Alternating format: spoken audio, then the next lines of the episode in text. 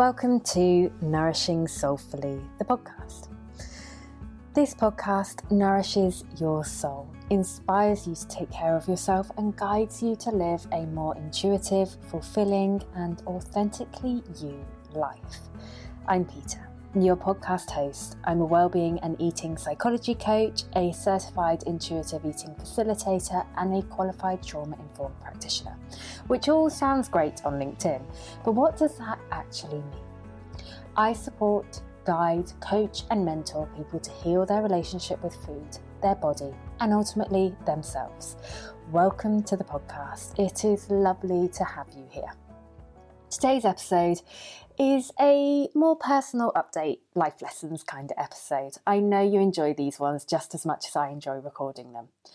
The podcast has been running for over two years now, and it began when we moved from Barcelona back to Cornwall, where myself and my partner grew up. And over time, I also launched two other po- podcasts one focusing solely on the food and eating relationship we have, and one which focused more generally on living an intuitive life. As you can probably imagine, regularly producing three podcasts takes a lot of work. It's not just coming up with ideas for each episode, recording the show and editing it, it's uploading it, promoting it, sharing it in the right places, creating imagery to go along with those shares, newsletters about it, signposting people to different shows for different things. When you have a business, what you actually produce, what people can see, it's just the tip of the iceberg. It's about 10 to 15% of what you actually spend your time doing. Everything else goes on behind the scenes. And up until recently, three podcasts had worked well, but it's also meant my audience has been split. And there wasn't really much sense in that, considering everything around living an intuitive life, healing your relationship with food, your body, exercise, and yourself, and taking better care of yourself. Well, it's all intrinsically linked which is why I've chosen to focus on just the Nourishing Soulfully podcast. This one, for now. As you may know, if you're on my mailing list, we are expecting a new arrival this summer. A little soul has chosen us to be their parents, and goodness me, the first trimester of pregnancy was an absolute whirlwind. It certainly has made me pause, take stock, and prioritise the most important things. I've been hit pretty hard with morning sickness, which is still ongoing. And like most, um, find in the first part of um, pregnancy, in that first trimester, an exhaustion like no other. This pausing and taking stock is what I wanted to really focus on with you today. It's pretty easy for us to just keep going. Life is fast paced. We don't have time to sit down Pausing and taking stock can seem frivolous and a waste of time when we're on the merry-go-round, and it can often take an outside force to make that pause happen. When it does happen, though, or even better, intentionally we take the time out for ourselves, we can often see things more clearly. We can see where all of our energy is going, and we can reevaluate and make intentional, informed decisions on if those things that we're doing are truly serving us and if they're right for us at this time. As last year came to a close, I made the decision to stop posting on social media for the time being. Creating that short form content took up so much of my energy and time, and being present with your business on social media is a huge responsibility you have to get it right every time. You aren't just thinking of ideas to post, valuable information to share, but also about timing, the hashtags, what post came before and what will come afterwards, how it will be received by your audience. Much like my time and energy wasn't used up on taking a photo and posting it on social media, with the podcast, my time and energy wasn't being used up on recording the podcasts. It's everything else that comes with it. And that's often the same in life. The things that are burning us out that don't feel right, that use up all of our time and energy, are all the other things which relate to something small. When the balance tips, we then become aware that all of that time, energy, and let's face it, brain capacity could be better spent elsewhere. Because we don't have endless amounts of time, energy, and brain capacity. They're limited. And I'd argue that all three are the most precious and valuable commodities that we have let's spend them wisely. On Elevate, the life changing course in self kindness, which, if you're listening to this now, is currently open for enrolment to begin late February, we have a whole topic focused on time. How you spend your time, what you do with it, what you'd like to do with it, how you waste your time. In fact, the topic of time seems to be one nearly all of my clients want to work on. Whenever I'm looking at running workshops, I'm asked if I can do a workshop on time on creating time or on making time or on procrastinating less.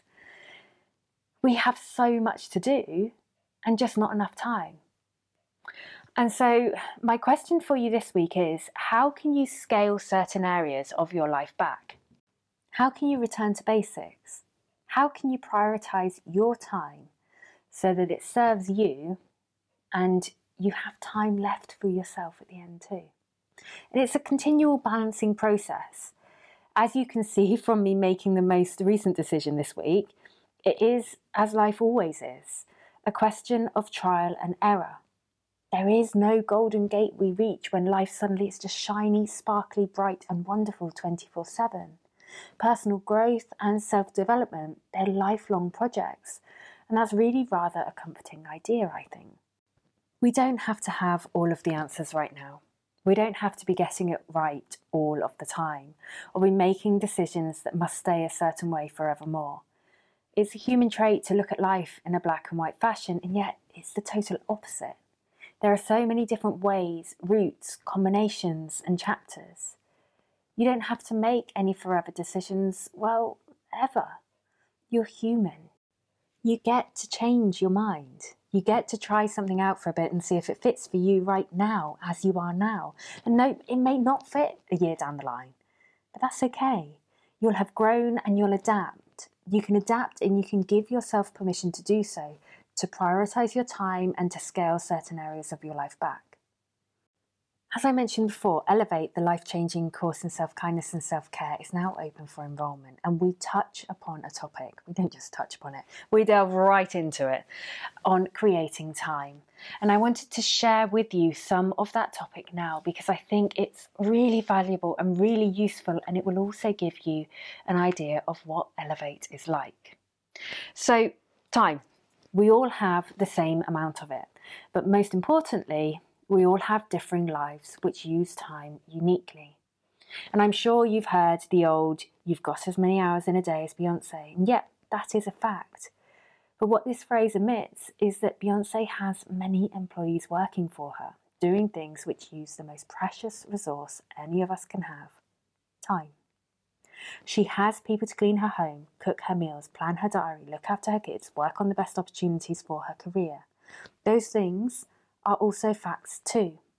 And so I'd like you to take a big, deep breath in, exhale, and remind yourself that you're doing the best you can. You've always done the best you can with the resources you've had to hand. We can often get lost in a vortex of social media or watching a series on Netflix, which is one of our biggest time drains. But it can also be a way of numbing. There's nothing wrong with activities like this when conducted mindfully, when we're watching a show because it lifts us up and it makes us feel good, or enjoying someone's stories on Instagram because they energize us or they inspire us. But the opposite of this is the consuming to numb. This has the ability to not only deplete our motivation, but to eat up our time without us even realizing. Have you ever been on TikTok for five minutes only to resurface an hour later? I know I have. Social media platforms are created with the input of psychologists to make them as addictive as possible. The longer you're on them, the more they can sell to you in the form of advertising, products, and ideas. The more they can charge those advertisers. And today, we're looking at time, specifically creating more time, and it's something I used to wish for every single day. More time. So, what I ask elevators to do within their printed Elevate workbook is to look at what currently eats up their time. Um, and there is a page especially dedicated to this where they're going to be noting down the things that they're doing and what's and how long it's taking them. And it's really important when you're doing something like Elevate that you're really, really brutally honest with yourself. You can't be kind of fluffing things up. No one else is going to see it. And so, if you're going to be investing your time and your energy into a course like this, which is really intensive, you may as well be completely honest with yourself so that you know where you're at, you know what your downfalls are, you know where you need to improve and grow. So, the other thing that I get elevators to do, and I'd love you to do right now, is to check the time spent on your phone. So, you can do so on any phone and look usually it's under the battery part in the settings and you can have a look at the apps that you spend the most time on and sometimes we don't quite realize just how much time we spend on our phones especially on specific apps and this is fine if it all feels good for you but if it doesn't then maybe that's something that you'd like to change as youngsters time feels endless Holidays stretch out and feel never ending because, well, we've only been on this earth for a short amount of time as children. And those holidays are just a small part of our entire life up to that point. And it's a very small life up until that point. As we get older, our brain can only hold so many memories, and so much of what we do isn't really filed away as a memory, as it's the same as yesterday and the same as tomorrow. But what if every now and then we bring something novel, something new into our day?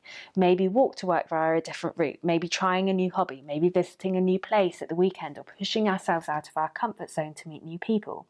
These things will create new, novel memories, and in doing so, this uses our time in ways that feel really satisfying to our minds, and we focus less on the idea of not having enough time.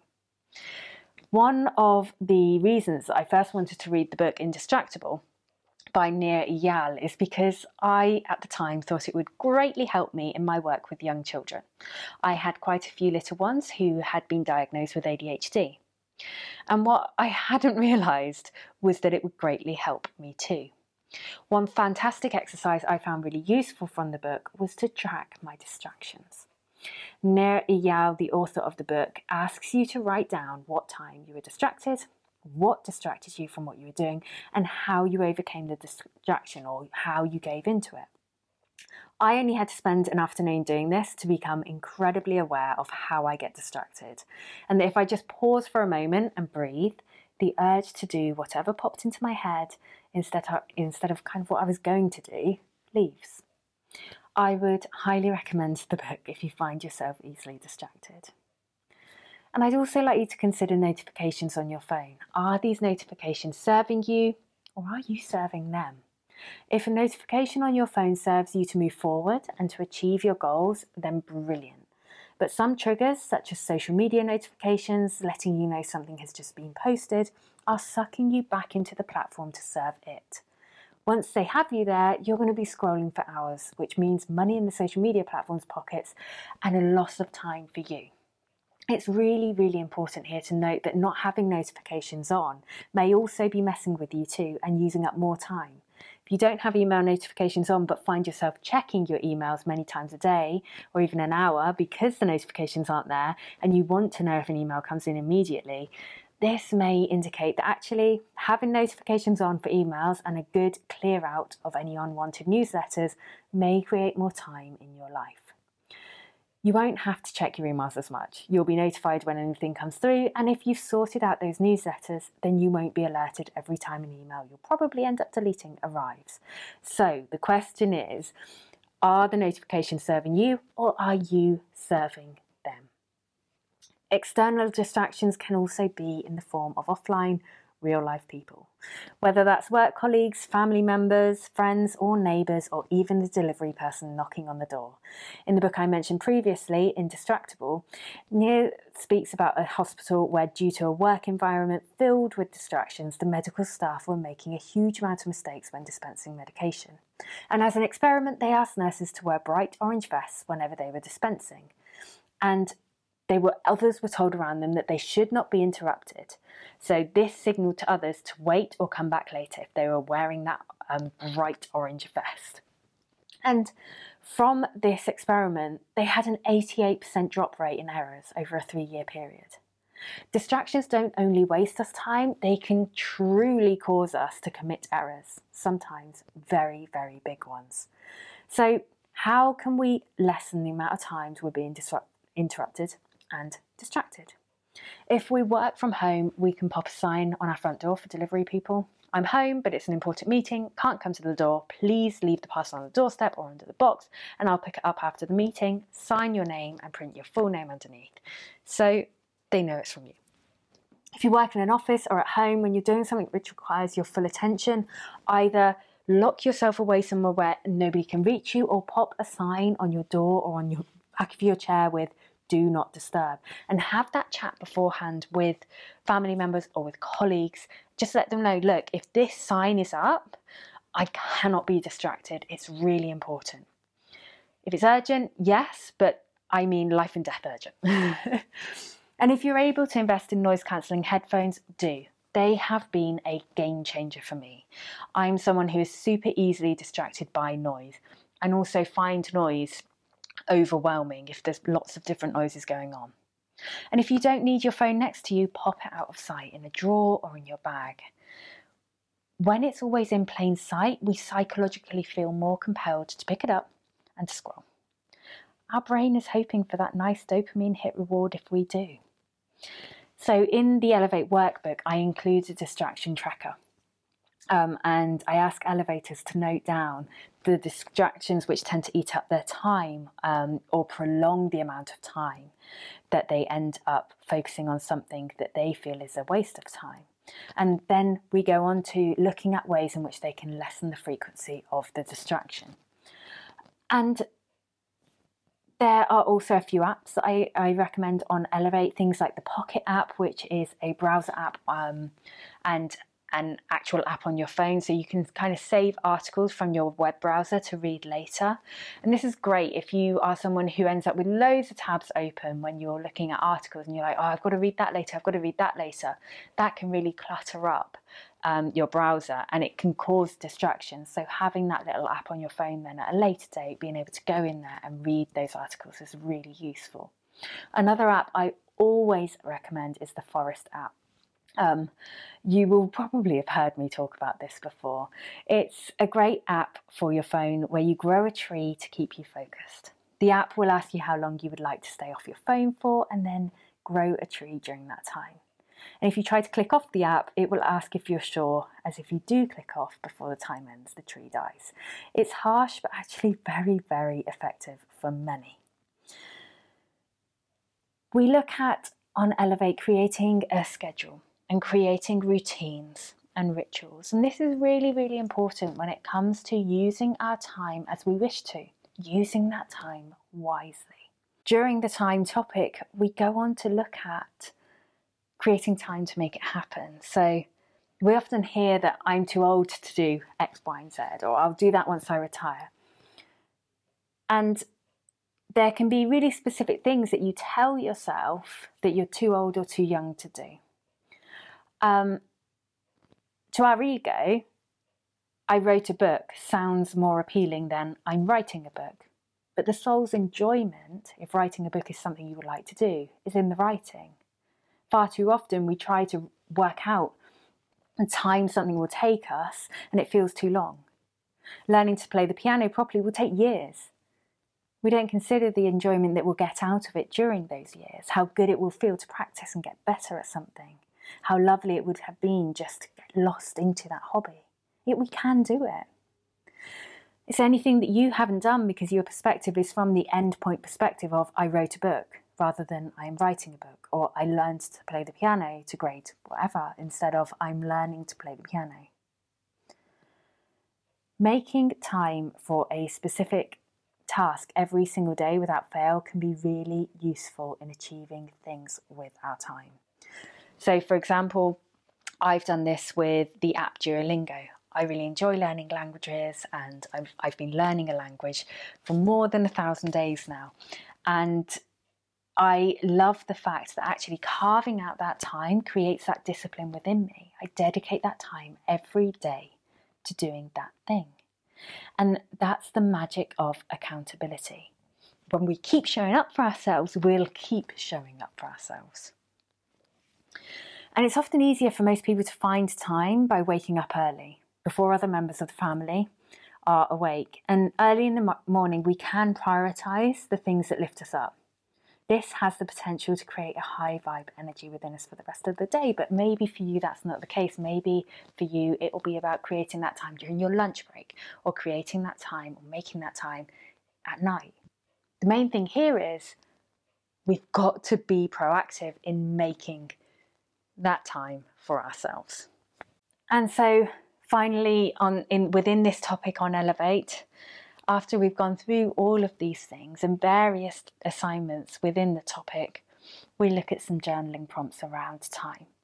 We look at how time can be better used for each individual on the course.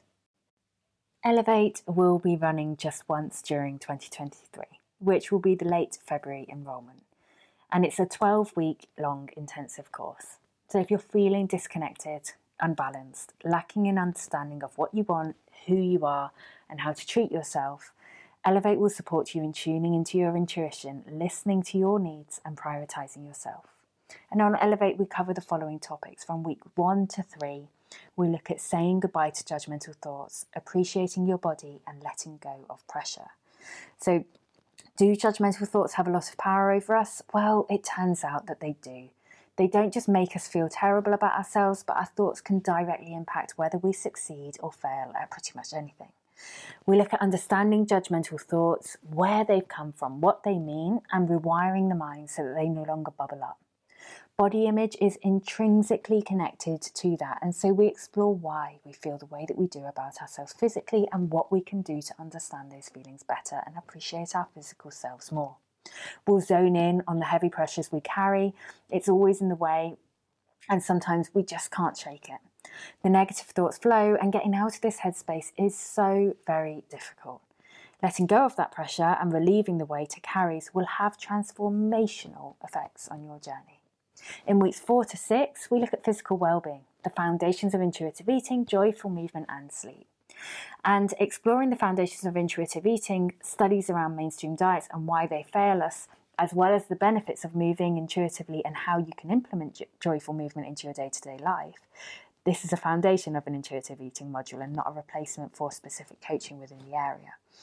In part two, we also take a look at how much sleep you need and how to make that happen. In weeks seven to nine, creating motivation and time. So, motivation is an enthusiasm to do something. But what is that something? Without this piece in our puzzle, motivation isn't possible. We'll analyse the things you'd like to do, the things you lack motivation to do, and enjoy a spot of cleaning up the to do list, diary, and calendar. And once we've completed the cleanup, that's when we look at time. Where you're spending it, what you'd like to spend it, on and the various tools available to make you have more time and to do everything you'd like to do. In weeks 10 to 12, we look at true self connection, self belief, self confidence, and self acceptance, connecting to our true self and continually being able to do what, is, what it is that we want to do. We document and research this in the final part of Elevate. This is a guide through self belief, self confidence, and self acceptance, and where it all comes together and it can be quite emotional. We take a look at various methods of creating flow, returning to our true self, and tapping into our intuition whenever we want to. And whilst I have you here, I'd probably better mention that Nourish an Intuitive Eating online program is also currently open for enrolment to begin at the same time as Elevate on the 20th of February and will also only be running once as a live program this year. So, through Nourish, I guide you through intuitive eating empower you to make choices which honour and respect your body, and supply you with the tools required to continue on this journey in a kind and gentle manner. You'll notice that I have no offerings for self led intuitive eating courses, and this is because this kind of work often requires a coach to have on hand.